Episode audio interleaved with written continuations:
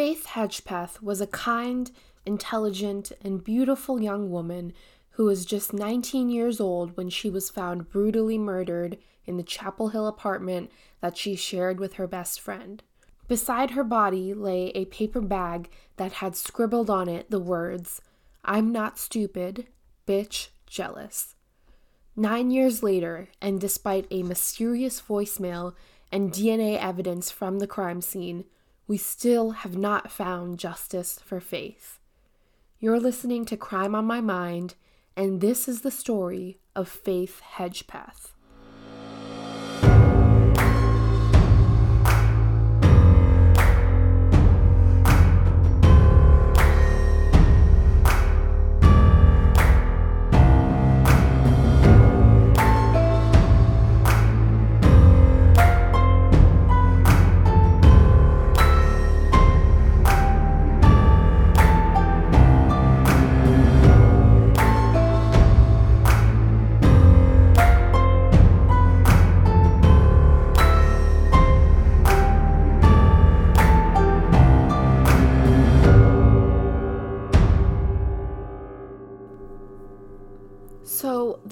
We're going to be talking about today is probably the one that I have ruminated over the most since I first learned about it. And once you hear about this case and about Faith's life, you will understand why. It is an incredibly compelling and fascinating story. There are so many different layers to it, so many different characters and people who could have been involved. You could probably make a movie out of this story. At the same time, though, Faith was a real person. She was a real human being with parents, siblings, and friends who loved and cared for her, and still, to this day, are searching for justice for her. So I want to keep that in mind as we delve into this case. We are going to be talking about some pretty sensitive topics here, so just want to put that disclaimer out there. Faith was killed in a very brutal way, and there are some sensitive things surrounding her case that we will be discussing, so listener discretion is advised. But this is a case that has remained unsolved for almost nine years now, and I think it is completely solvable. So let's get into it. Faith Hedgepeth was a 19 year old student at UNC Chapel Hill. She was born in Warren County, North Carolina, and was a member of the Haliwa Saponi Native American tribe. Faith was very proud of her Native American heritage. Her parents divorced shortly after she was born, and she was raised by her mother and older sister in North Carolina. Faith was the youngest of four children, and part of the reason why her parents divorced was because her father struggled with drug addiction.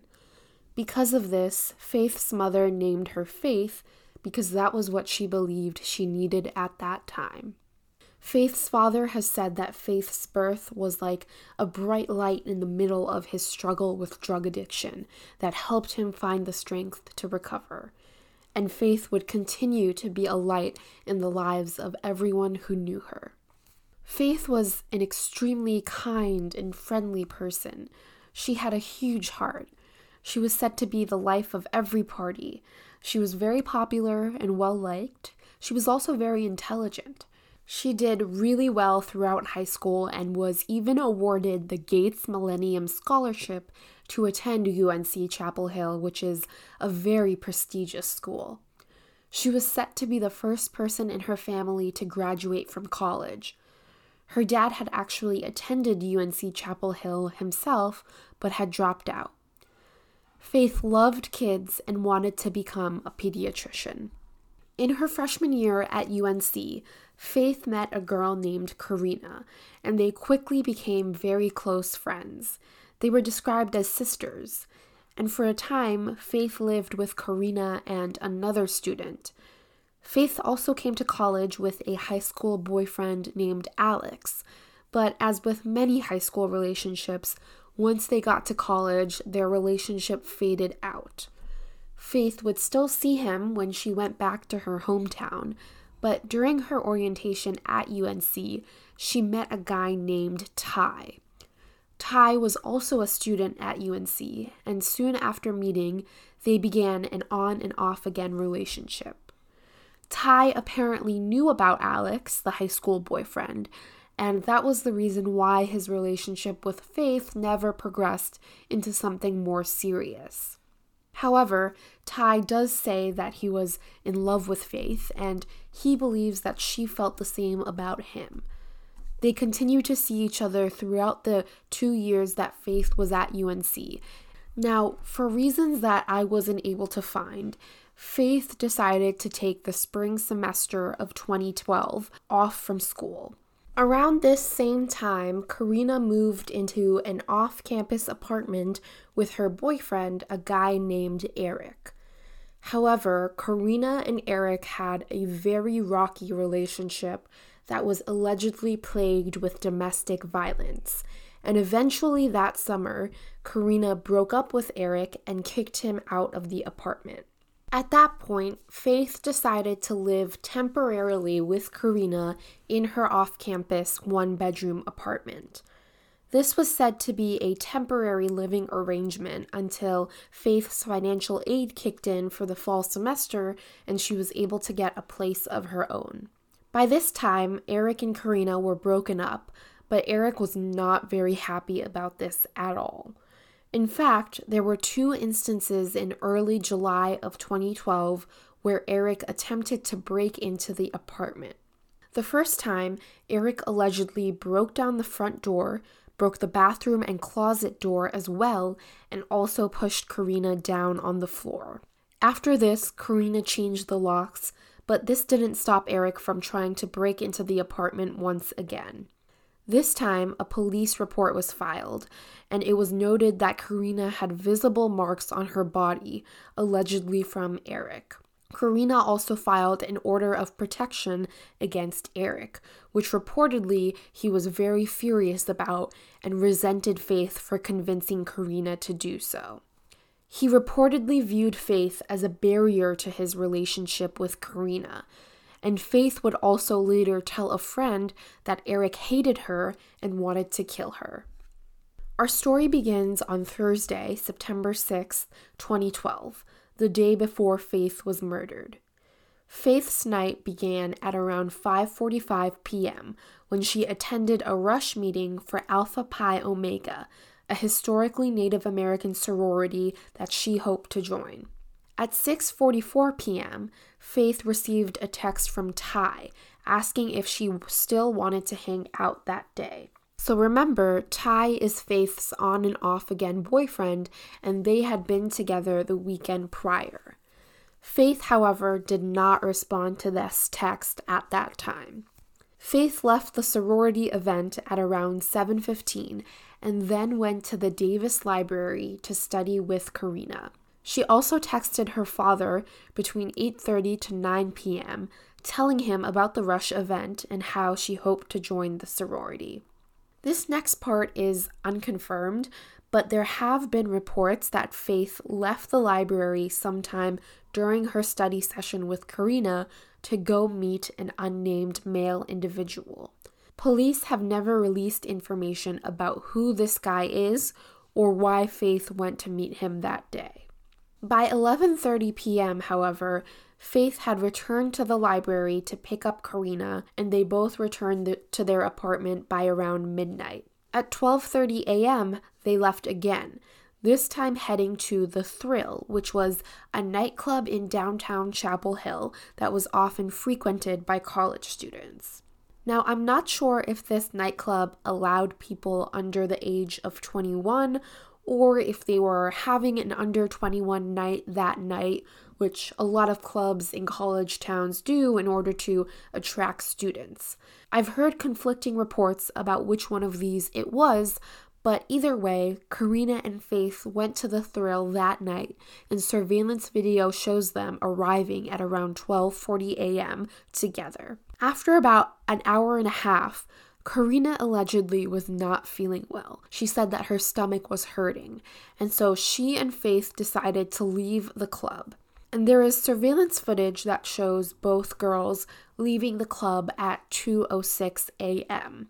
In this video, Karina exits the club first walking alongside an unknown man. It appears that she is having some sort of a conversation with this man. Her hands are kind of flinging around as if she's having a heated or intense conversation, but obviously there is no audio from this footage, so we can't know for sure what this conversation entailed. Faith is then seen walking out of the club about 20 seconds after Karina, and she is also walking alongside a man with her arm on his shoulder. Now, although Faith and Karina did walk out with these men, it has been confirmed that they were alone when they got into their car and headed back home. This was the last known visual sighting of Faith by anyone other than Karina. Around 2:30 a.m., both Faith and Karina had gotten back to their apartment. Their downstairs neighbor was awake at this time, watching TV, and she would later report that around 2:40 a.m., so shortly after the girls arrived home, she heard what she describes as three loud thumping noises coming from their apartment. She says that this was louder than the typical sounds she heard from their apartment on a daily basis, and it sounded like someone was moving furniture around. At 3:30 a.m., so almost an hour after the downstairs neighbor heard those noises, Faith's Facebook account was accessed. We don't have any information on what exactly was done on Faith's Facebook account. All we know is that someone, maybe it was Faith, maybe it wasn't, accessed her account at that time. At 3:40 a.m., a text was sent from Faith's phone to a guy named Brandon. Brandon was an ex boyfriend of Karina. He was also in Faith and Karina's social circle. Apparently, Brandon had also been at the thrill earlier that night, and Karina and Faith had seen him there. The text from Faith to Brandon said this quote, Hey B, can you come over please? Rosario needs you more, aha, you know. Please let her know you care. End quote. Three minutes after that, another text was sent from Faith to Brandon that just said, quote, van. And this is believed to have been a correction for aha. So she had actually meant to say, Rosario needs you more than you know. Rosario is Karina's last name, so she was referring to Karina in this text. Brandon did not respond until the next day at 4:16 p.m. when he sent a text saying, quote, who is this? End quote. At 3:44 a.m., so just a minute after Faith had texted Brandon, Karina's phone makes a phone call to Brandon's phone. Karina then calls him 3 more times at 3:52 a.m., 3:55 a.m., and 4:14 a.m. However, Brandon does not pick up any of these calls. At 3:52 a.m., so while Karina's phone is trying to contact Brandon, Faith sends a text message from her phone to Ty. Remember, Ty is her on and off again boyfriend, and he had texted her earlier that night asking if she wanted to hang out, and Faith had never responded. So at 3:52 a.m., Faith texts Ty a very lengthy message that says, quote, I know you're probably sleeping, but I just wanted to let you know that I love you. Not a day goes by that you don't cross my mind. I know it will be like this for the rest of my life because of what we've been through. Besides that, I still feel the same and love you the same. Sorry for being in my feelings, but hey, without feelings, we wouldn't have life. Sometimes I feel like you are my life. End quote. This was the last known activity on Faith's phone. So, when Brandon didn't respond to Karina's calls, she ended up calling a guy named Jordan. And at 4:25 a.m., Jordan came to pick Karina up, and Karina left the apartment to go to his place. According to Karina, Faith was fast asleep at this point, and Karina says that she left the apartment door unlocked when she left. Karina allegedly spent the night with Jordan, and at around 10:30 a.m. the next morning, she tried to call Faith a few times in order to try and get a ride back home. This was a Friday, so both of them had class that day. When Faith wouldn't pick up the phone, Karina decided to call a friend named Marisol. Marisol was another good friend of both Faith and Karina's. She was a little bit older than the both of them and was described as the big sister of the group. Karina told Marisol that Faith wasn't answering the phone and asked Marisol to try to get in touch with her. Marisol replied, It's okay, I'll just come get you myself and we can both go back to the apartment and I'll take both you and Faith to school. At around 11 a.m., Karina and Marisol arrived at the apartment complex. They both noticed that Faith's car was still there, so they assumed that maybe she had overslept and that's why she wasn't picking up the phone. Both Karina and Marisol walked into the apartment together. They started calling out Faith's name, but got no response. Then they went into the bedroom, and that is when they discovered an absolutely horrific scene. Faith was found deceased, lying face up, halfway off of the bed, and she was partially nude. All she was wearing was a t shirt that had been pulled up over her head, and she was partially wrapped up in a quilt. There was a pool of blood below her, and in fact, there was blood everywhere. On the center of the bed, there was also a small white paper bag with the words, quote, I'm not stupid, bitch, jealous, end quote. At this point, 911 was called. Chapel Hill authorities were called to the scene. An autopsy was later done, and it was revealed that Faith had died from blunt force trauma to the head, and that the likely murder weapon was an empty bottle of Bacardi peach rum that was found next to her body. Faith had experienced multiple blows to the head, to the point where her skull was fractured. There was one strike in the middle of her forehead and multiple strikes to the side of her head near her ear. So clearly, this was a vicious, vicious murder. And because of how her body was found, we can presume that Faith was on or near the bed when that first strike hit. And she probably didn't expect it. It probably came as a surprise. Semen from an unknown male was also found at the scene. Apparently, this unknown male's DNA was also found elsewhere in the apartment. There was also a bloody tampon next to Faith's body. Chapel Hill police began their investigation into this case, and the first obvious person of interest in this case was Eric, Karina's ex boyfriend. This was for a few reasons. First of all, Eric had a history of breaking into this exact same apartment just two months earlier.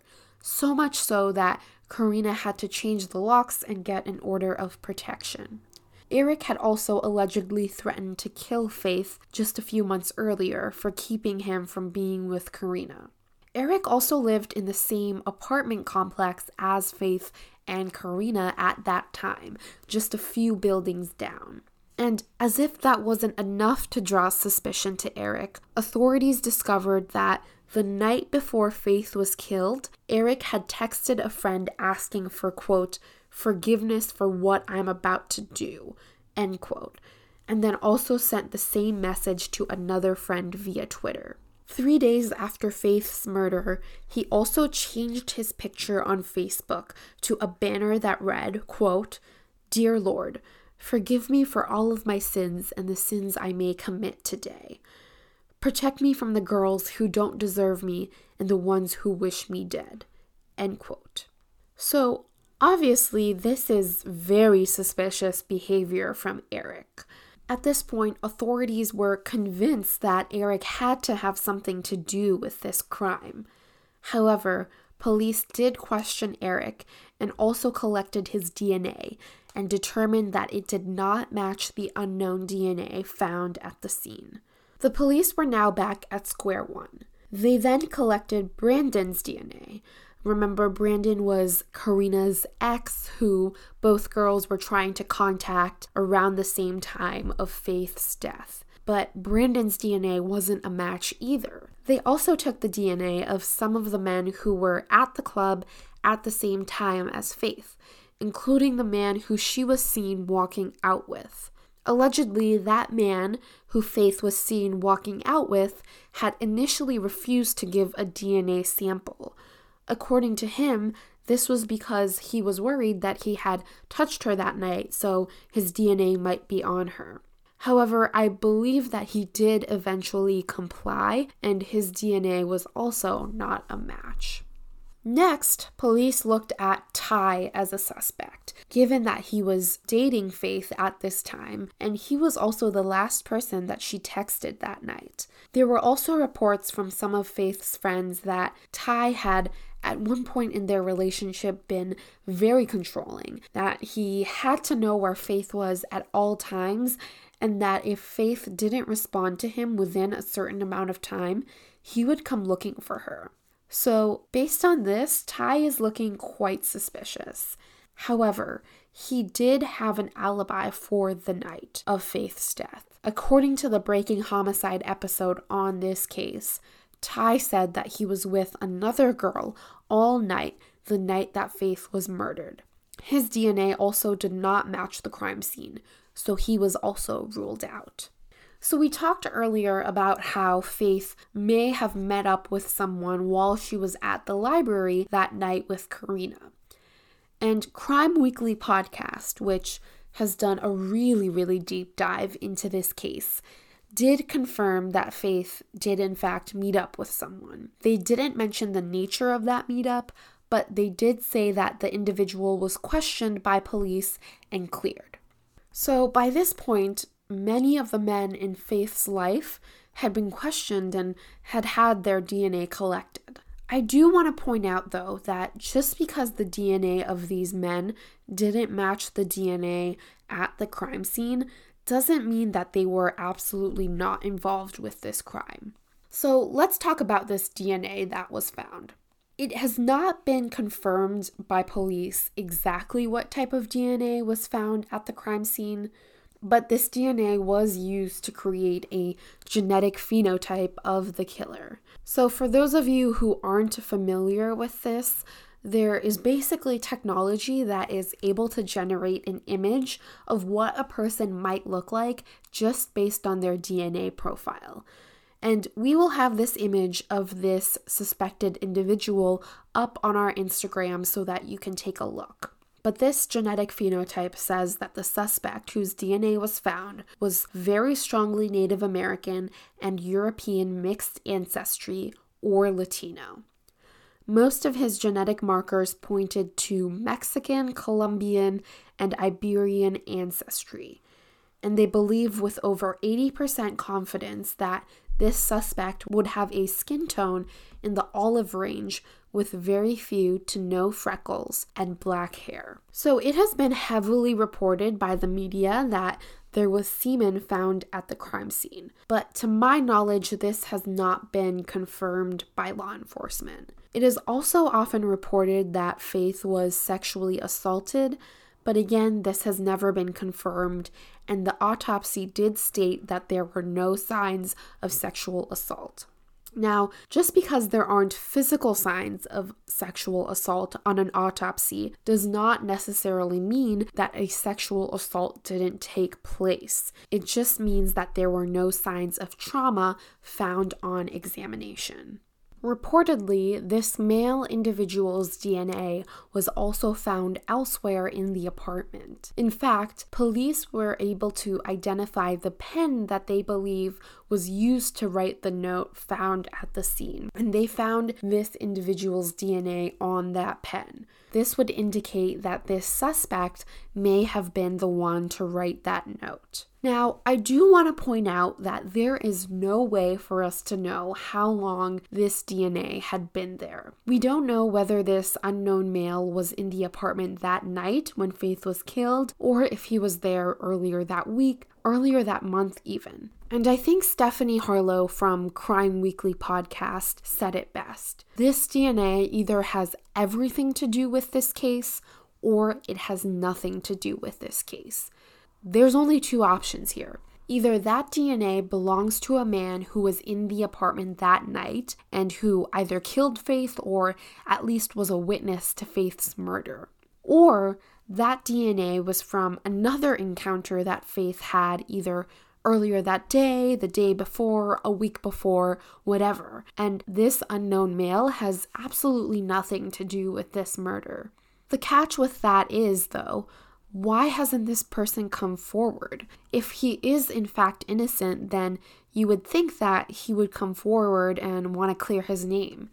Although, if you're being looked at as the prime suspect in a murder, then maybe you wouldn't come forward. And Crime Weekly also makes another good point, which is that say Chapel Hill police knows or has a good idea of who committed this crime. They cannot move forward with prosecuting that person until they find out who this unknown DNA belongs to. Because otherwise, any defense attorney worth their weight in salt is going to bring up that DNA and say, How do you know that this DNA doesn't belong to the actual killer? So either this DNA has everything or nothing to do with this case, but either way, they have to find the owner or they cannot move forward with this case. And I actually think it's quite likely that Chapel Hill police does in fact know or have a good idea of who committed this crime, but this DNA is what is holding them back. Now, the authorities in this case have been and continue to be extremely tight lipped about the details of this case, to the point where details were not even released to the family until two years after Faith's death. In fact, and this is something I had never heard about before this case, but the police apparently had to obtain a court record to keep all of the records in this case sealed. And they had to continuously go to court to have that order renewed so that they could continue to keep the information in this case sealed. I think that points to the fact that the Chapel Hill Police Department really wanted to keep this case under wraps. And I think that makes sense because when you're in the middle of an investigation, there are a lot of details that you don't necessarily want released prematurely to the public, especially given how much public interest there was about this case from the get go. However, about two years after the crime, there was so much pressure on the police department to release information that they did finally release not all, but some of the information in this case. So, now that we have laid out the general timeline of the crime and the investigation that followed, let's now go back and look at some of the evidence and also talk about theories. And I want to make this clear when talking about potential theories and suspects, none of these people have ever actually been named suspects or people of interest by the Chapel Hill police. So this is all simply speculation. First, let's talk about the 911 call that was made by Karina when she and Marisol went to the apartment and found the body. I'm going to play that for you now. 11:01 a.m. 44 seconds, September 7, 2012.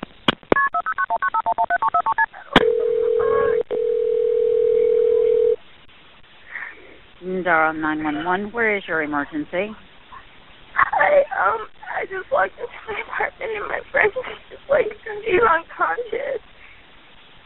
Okay, what's your address, ma'am? I live at Hawthorne at the View.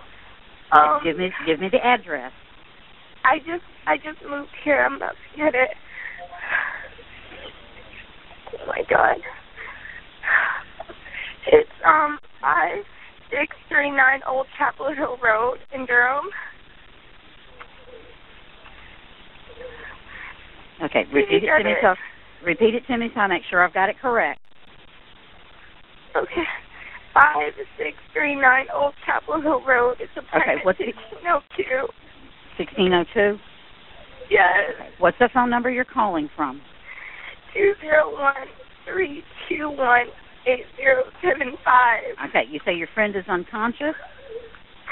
He's unconscious. I just walked in the apartment and there looks like there's blood everywhere. Okay, listen to me. Okay, listen to me. Listen to me. Somebody's already sending the ambulance. Okay, I need to get some information from you, and I'm gonna I'm gonna help. I'm gonna tell you how to help her. Okay. Okay.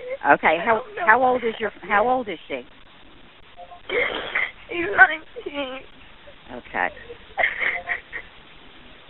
I don't know. I don't Okay. want to touch her, but Listen to me. Is is she breathing? I don't know. You need to check and see. Is she breathing? Kate, I don't think so. I don't think so. Okay. Listen to me. There's blood everywhere. There's what? There's blood everywhere. Okay. I don't know what happened.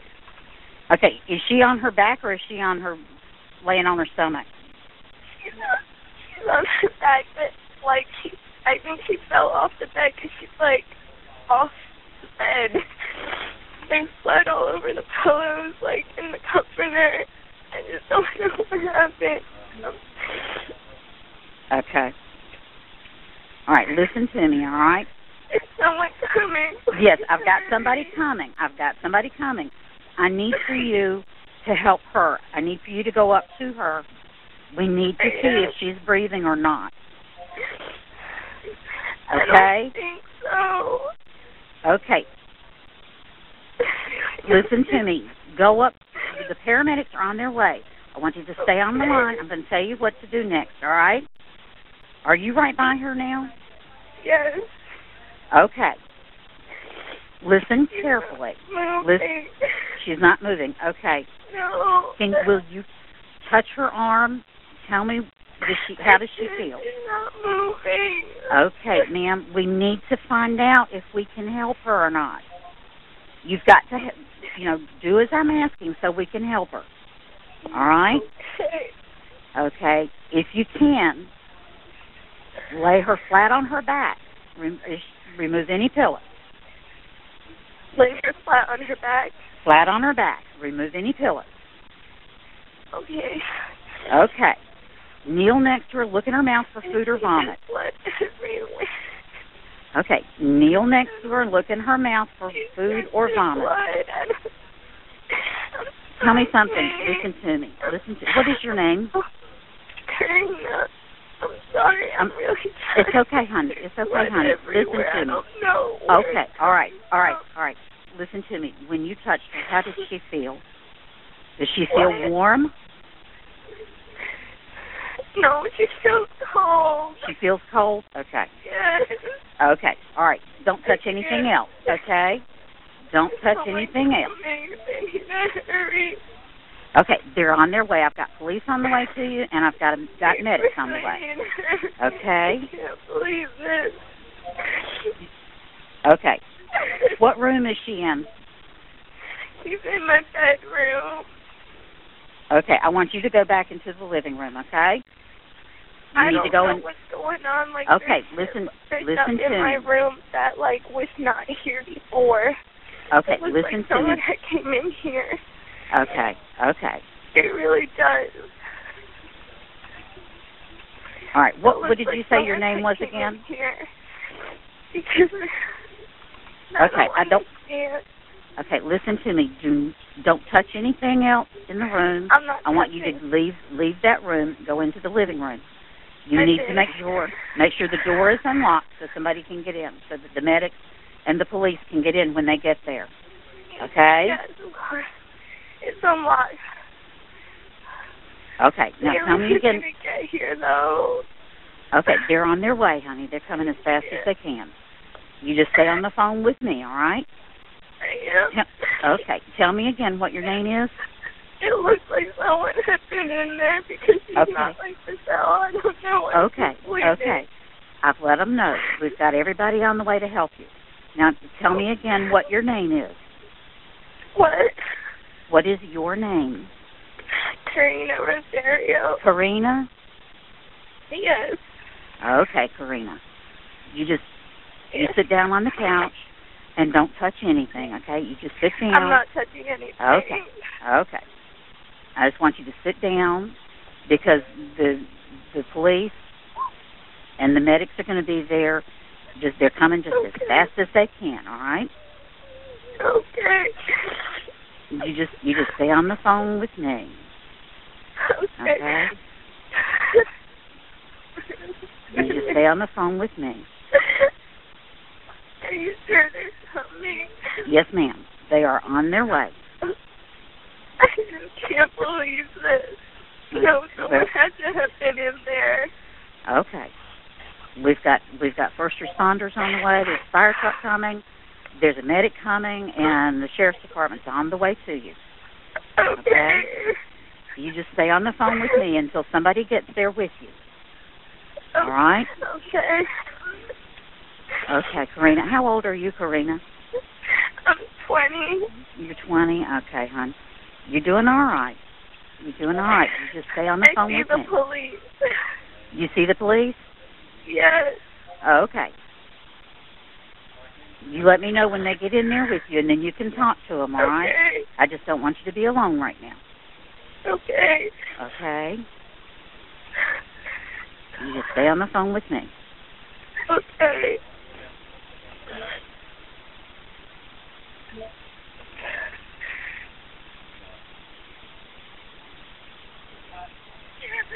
Are they in there with you?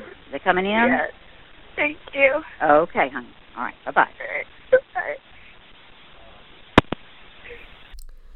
So, a lot has been said about this 911 call, and we could sit here and speculate and analyze this 911 call until we turn blue in the face.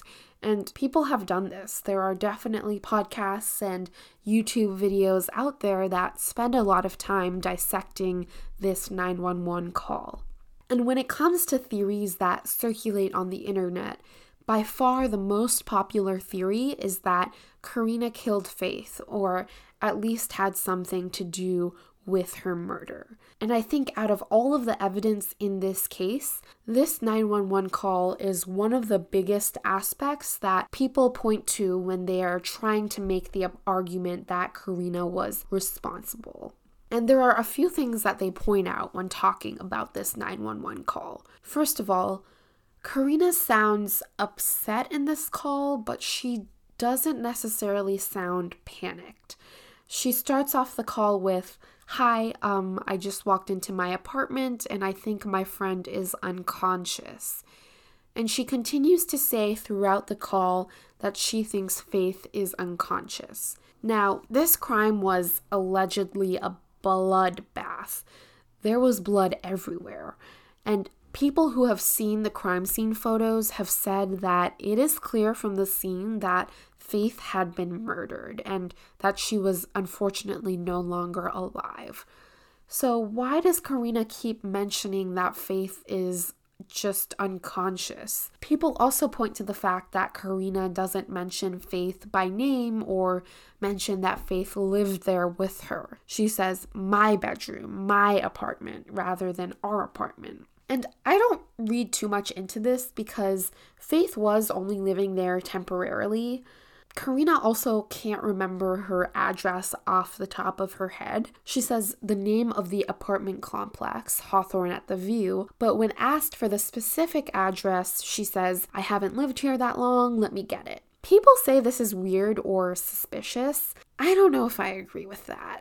She had been living here since that spring, I believe, which I agree is long enough where you should have learned your address by then, but maybe she was in such shock that she couldn't remember her address off the top of her head.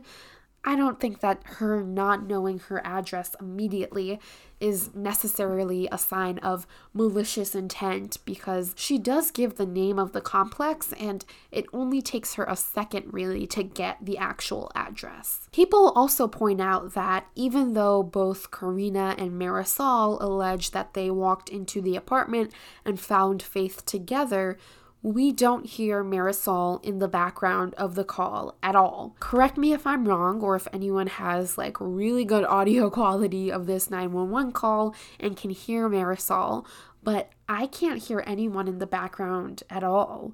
And Karina doesn't mention Marisol being there either. She just says, I walked into my apartment or I just walked in and found Faith not we. And I agree with people when they say that this is weird, that we don't hear Marisol crying or screaming or even saying anything in the background. Maybe Marisol was so upset that she had to leave the apartment and wait outside, but I do agree that this is a little strange.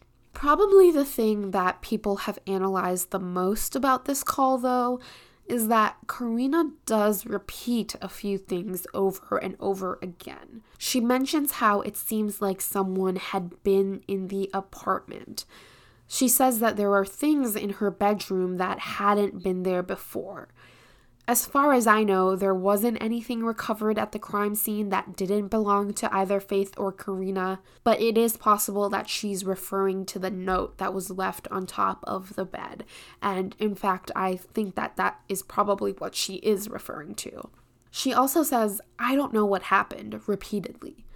People point to this as an indication that Karina is trying to frame the narrative, that she is trying to paint a picture of her having just walked in and come across this terrible scene. Personally, I don't think it's that weird that she keeps saying, I don't know what happened. I think she was probably in shock, and if she is in fact innocent, then she likely didn't have any idea what was going on. So, overall, I don't think this 911 call is the smoking gun that people make it out to be. I do agree that there are a few things that are a little strange or a little off, but I don't think that you can listen to this call and say point blank, Karina was being deceptive or Karina wasn't upset and was just pretending. And I have heard a lot of podcasts say time and time again that you can't predict how someone will react to an event like this, something so traumatic and so devastating. And yet they say that and then they continue to analyze someone's very reaction to something like this. So I think we should live by our words and not take too much stock into how a person reacts to finding their friend deceased in their room. So, we're going to come back to the possibility of Karina as a suspect, but I want to keep going and talk next about the note. On the center of the bed, there was a small white paper bag with the words, I'm not stupid, bitch, jealous, scribbled in ink. And again, this picture will be on our Instagram at Crime on My Mind Pod.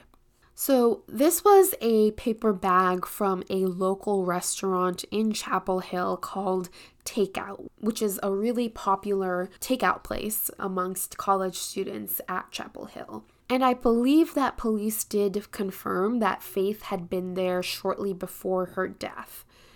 And the reason people think that this note was left after the crime had been committed is because there was pretty much blood everywhere else in the bedroom except on this note. On the Breaking Homicide episode, there was a handwriting expert who came in and analyzed this note and determined that it was written with someone's non dominant hand, probably in order to disguise their handwriting, and that the writer was experiencing a roller coaster of emotions while writing this note. This expert also said that they believe it is a female who wrote this note due to words such as bitch and jealous. Now, I am no handwriting expert, but I personally don't think you can make the assumption that this is a female writing this just based on the words bitch and jealous. Jealous, I think, yes, is more of a word that females tend to use with other females but even then, I can still see a man potentially using that word when referring to a female. I do agree that this note was written by someone who was so enraged that even after they had killed Faith, their rage was still bubbling to the point that killing her wasn't enough. They also had to leave this note. And I do think that the word stupid is kind of the focal point in this note Maybe Faith called this person stupid and that set them off. Maybe this person just thought that Faith thought that they were stupid. And it kind of seems like bitch and jealous were written as an afterthought.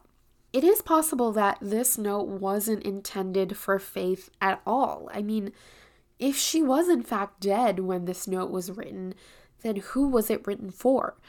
Maybe it was intended for Karina to see when she got home and found Faith's body. And if that is the case, I think it changes the motive for leaving this note behind and also possibly for this murder drastically. Another point to keep in mind, and this is assuming that this note was in fact written after Faith's death, is that whoever wrote this note felt like they had enough time after killing her to write this. If this was an intruder who came in and assaulted and killed Faith, they don't necessarily know that someone won't walk in at any point and catch them. Now, it is true that this murder happened very early in the morning. Uh, possibly the murderer assumed that no one was likely going to stop by at 4 o'clock in the morning but I think it does speak to the murderer's state of mind after the fact. They were so enraged that they felt that writing this note was more important than getting out of there ASAP. Now let's move on to the mysterious voicemail that is often discussed when talking about this case. After Faith's murder, a friend of hers came forward and told authorities that she had received a voicemail from Faith the night of her death, and she believes that this voicemail was a pocket dial. So this call was made from Faith's phone at around 1:30 a.m. So while her and Karina were still at the nightclub and you really cannot make out anything from this voicemail if you listen to it. You can hear a few different voices and a lot of really loud noises, uh, maybe some music and some rapping, but it really isn't audible to the naked ear. However, a forensic audio expert did analyze the voicemail and enhance it, and he has his own theory about what was being said during this voicemail. This audio expert says that during the call, you can hear two female voices, one of them being Faith's, and at least two male voices as well. According to his transcription of this voicemail, you can hear a female saying, You want to mess with my boyfriend? Then Faith says, I said I don't want to, Rosie. Now, Rosie was allegedly a nickname for Karina. The female voice then says, I'm gonna kick your face, bitch. Don't ever think I would have believed you. Faith then screams, Ow, and help me. A male voice is also heard saying, I think she's dying, and I can't believe you did it, Rosie. This expert also says that he can hear the name Eric clearly in this tape. Now, I will be perfectly honest. I cannot hear any of the things that this expert says we are supposed to be hearing on this tape. It sounds completely inaudible to me, even after it has been enhanced. And you can take a listen to it yourself. I believe there is a clip of this voicemail on True Crime Daily's episode about this case on YouTube, um, and also on the Breaking Homicide episode that I mentioned. So I would love to hear what you guys think because I honestly don't know what to make of this voicemail. The only part that I can kind of hear is someone saying ow and maybe help me. But other than that, I absolutely can't hear anything from this voicemail, at least not anything that is comprehensible. The forensic audio expert who looked into this recording has stated that he believes that this is audio of Faith being murdered. Now, a few things that are important to note. Like I said, this voicemail was from 1:30 a.m. that night, and based on that, we know that the girls were still in the nightclub at that time. So, the likelihood that there was some sort of physical altercation going on during this, let alone a murder, is low because the club was packed that night and someone would have seen something. Also, we have the video footage of Karina and Faith leaving the nightclub around half an hour later, looking very much alive and well. The audio expert does say that he thinks that the timestamp on the voicemail is wrong and that this voicemail was actually from much later in the night after the girls had already left the club. You can hear music or what sounds like someone trying to rap a T Pain song at one point in the background, but he alleges that this is not actually T Pain's song being played in a club, but instead someone trying to rap the song in order to cover up Faith's screams. This audio was played for Faith's father, and he does believe that this is his daughter's voice and that this is the moment that she was attacked and killed. Now, Chapel Hill Police Department, who have Faith's phone, have disputed this and stated that the timestamp on the voicemail is correct. And I tend to believe them because they are the ones who have Faith's phone and who presumably have been able to get in contact with her phone's servicer, which would have the correct information about when the call was made. The FBI also tried to analyze the voicemail and were not able to make out any conversation. Now, is it possible that this voicemail does capture some sort of an argument between Faith and someone else, possibly Karina? Yes, I think it's possible, but I really can't definitively come to that conclusion just based on what I'm hearing on this tape, which really isn't much at all. I also think that if they had an argument that night, someone from the club would have come forward and said that they witnessed such an argument. Like I said, the club was packed and Faith and Karina were with other friends of theirs. I just don't think that you can say that this recording captured the moment when Faith was attacked, but that is just my opinion. So, I was hoping to be able to do this story in one episode, but it's seeming like that won't be possible. I promise one day I will do a case that is just a one parter, but Faith's story definitely deserves more than that. So, we will be back next week with the second and final part of this story.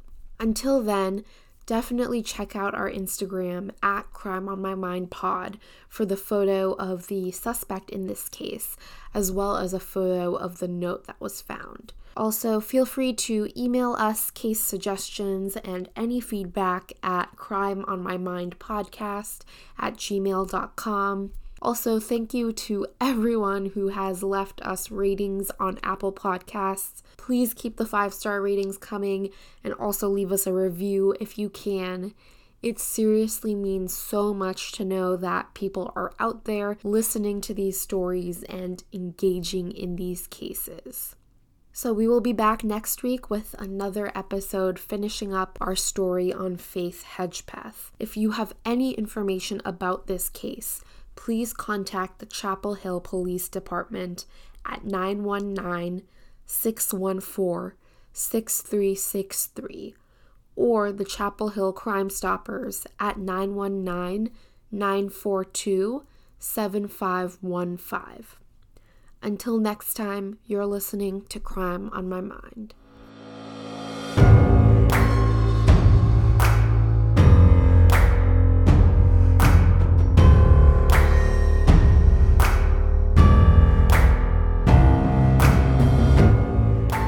Sources for this episode include Breaking Homicides episode Who Killed Faith, Crime Weekly podcast, The Murder Squad podcast, True Crime Daily on YouTube, and Danelle Hallan on YouTube.